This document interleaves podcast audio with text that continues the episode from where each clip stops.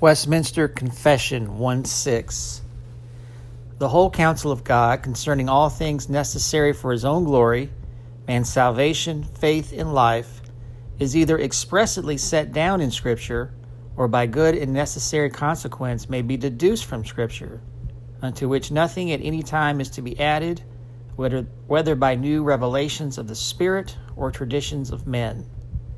Nevertheless, we acknowledge the inward illumination of the Spirit of God to be necessary for the saving understanding of such things as are revealed in the Word, and that there are some circumstances concerning the worship of God and government of the Church common to human actions and societies, which are to be ordered by the light of nature and Christian prudence according to the general rules of the Word, which are always to be observed. This concludes the reading of Westminster Confession of Faith one six, brought to you by the reign of Christ dot com.